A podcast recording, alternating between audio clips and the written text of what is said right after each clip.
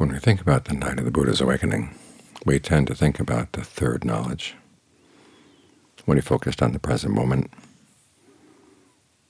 saw things in terms of the Four Noble Truths, completed the duties for those truths, gained full awakening. But the Buddha didn't get to the present moment without having gone through his knowledges about rebirth and the role of karma in rebirth.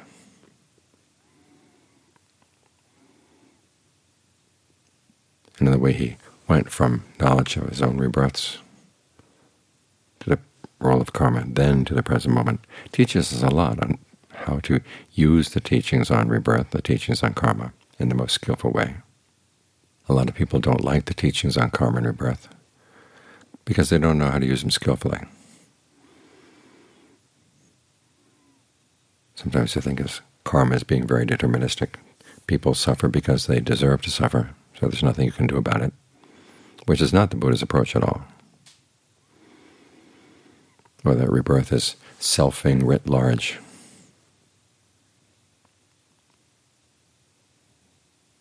That the Buddha picked up the idea of rebirth from his culture and didn't really think it through. Wasn't in line with his teachings on not-self.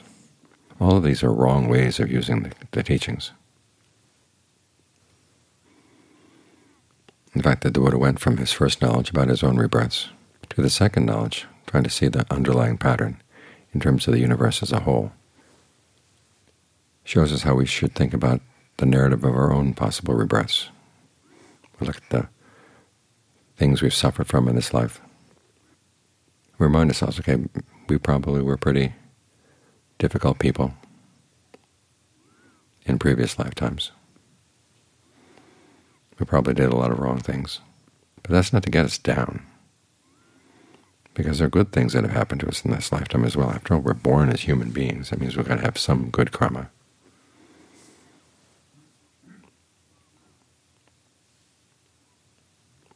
But when you think about it in terms of the second knowledge, it takes a lot of the personal sting out of things.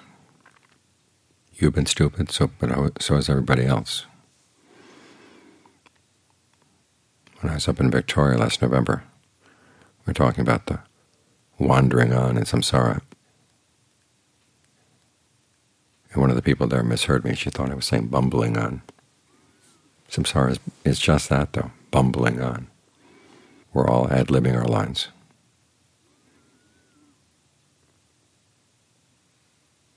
We learn lessons and then we forget them, and then we learn them again and forget them again. This is what everybody's been doing.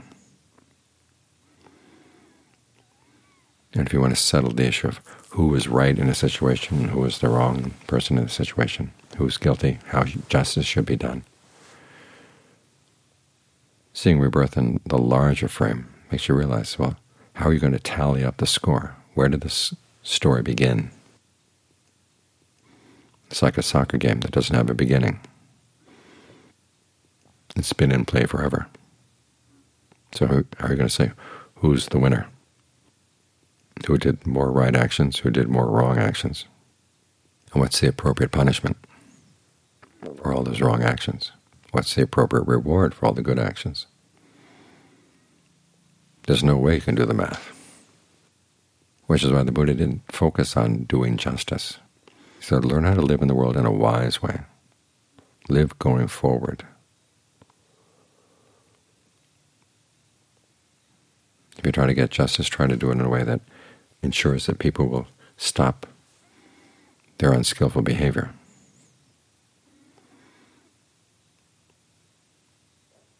It requires that you get them to see things in the right light and to understand the principle of karma. So they abandon unskillful actions on their own, of their own free will. That requires a lot of skill more skill than a lot of people are willing to put into the situation. Look at how the Buddha handled in Angulimala.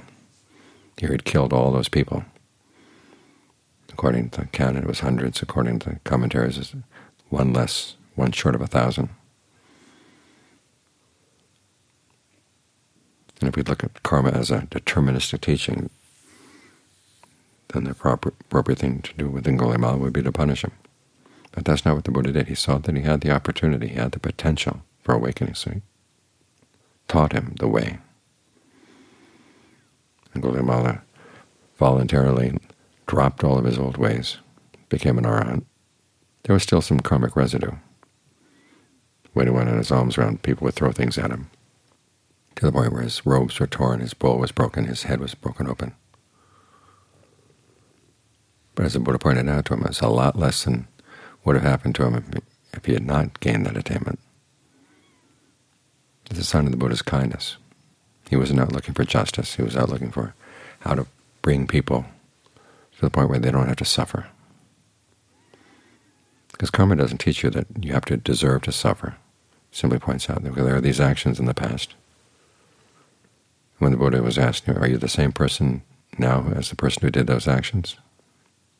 He didn't answer that way. Are you a different person? Well, you're not a different person. You've been all kinds of beings. And you've had all kinds of traits. You've had plenty of time. When the Buddha talks about the cycles of the universe, the fact that we go through cycles like this means that you're older than the stars. So it's you in there is the one who's responsible for the karmic results you're seeing now. Would you even recognize that person as you, or that animal as you, or that deva as you?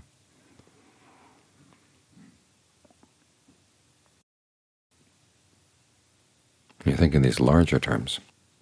As I said, it takes a lot of the personal sting out. It makes you realize this system is designed for suffering. But there's also a way out.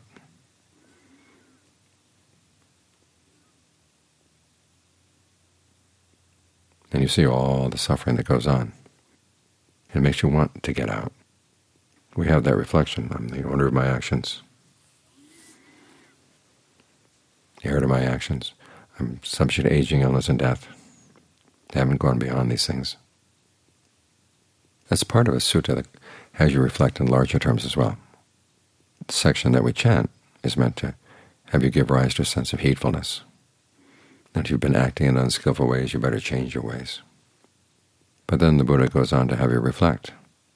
It's not just you who is subject to these things. All beings everywhere are subject to these things. Beings down in hell, animals, hungry ghosts, devas, brahmas, the great Brahma. They're all subject to these things. No matter where you would go in the universe, you would still be subject to aging, illness, and death. Says when you think in those terms, the mind hungers for the path, the path out. When the Buddha talks about the ills of samsara, many times it's to kings, or in reference to kings because they seem to be having the best time. But even their good time is still subject to all kinds of limitations.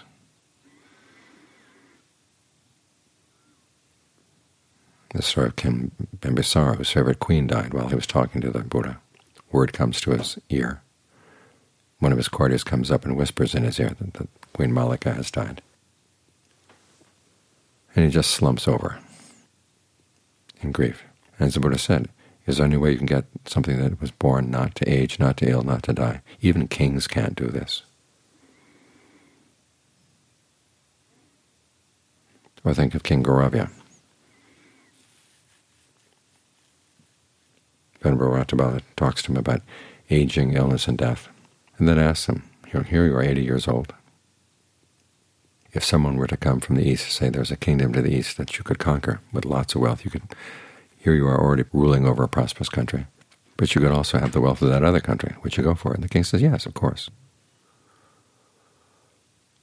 This is after he's been made to reflect on the fact that he can't take anything with him when he dies. And even as king, he's defenseless when illness comes. He can't get his courtiers to share out the pain of his illness so that his pain is less.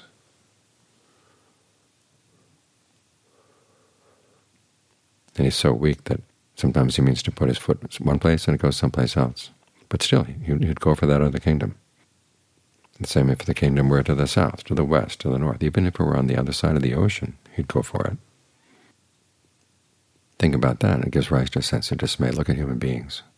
They never have a sense of enough. There was that New Yorker cartoon a while back. Some businessmen are sitting around, and one of them is saying, when I realized I had plenty, then I realized there was plenty more. We're insatiable but we're slaves to craving. Do you want to continue in this slavery? So when you think about the details of your life, the injustices you suffer, the pains you suffer, they start seeming smaller and smaller and smaller when you think of them in these terms. And you think about the bad things you did, And you realize everybody's done those things. The only solution is to get out.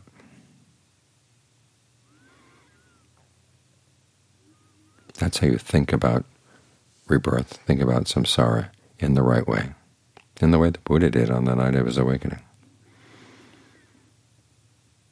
He had that insight into karma. You do things under the influence of wrong view, unskillful actions.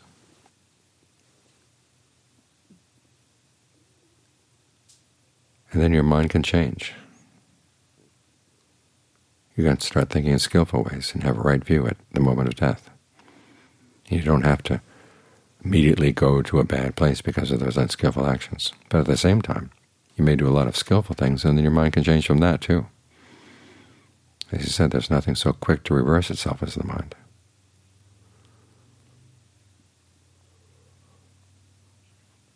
So even though he did those skillful actions, you might go to a bad place because of the change in the mind. This taught him two things. On the one hand, how scary karma is, how scary the human mind is. But it also taught him the power of actions in the present moment, that they can switch things around. Why do they have that power? He looked into it, and that's where he discovered the Four Noble Truths. And that's how it got out. So that's thinking about rebirth in the right way, taking the larger perspective. You're realizing that the, the only proper attitude is to have a lot of goodwill for everybody, followed by a lot of equanimity for everybody, yourself included. But then focusing on the desire not to go back and settle old scores, but to wipe the slate clean.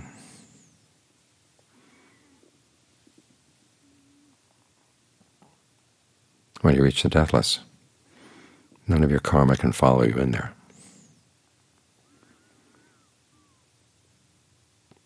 Everybody's mind is pure at that, at that point.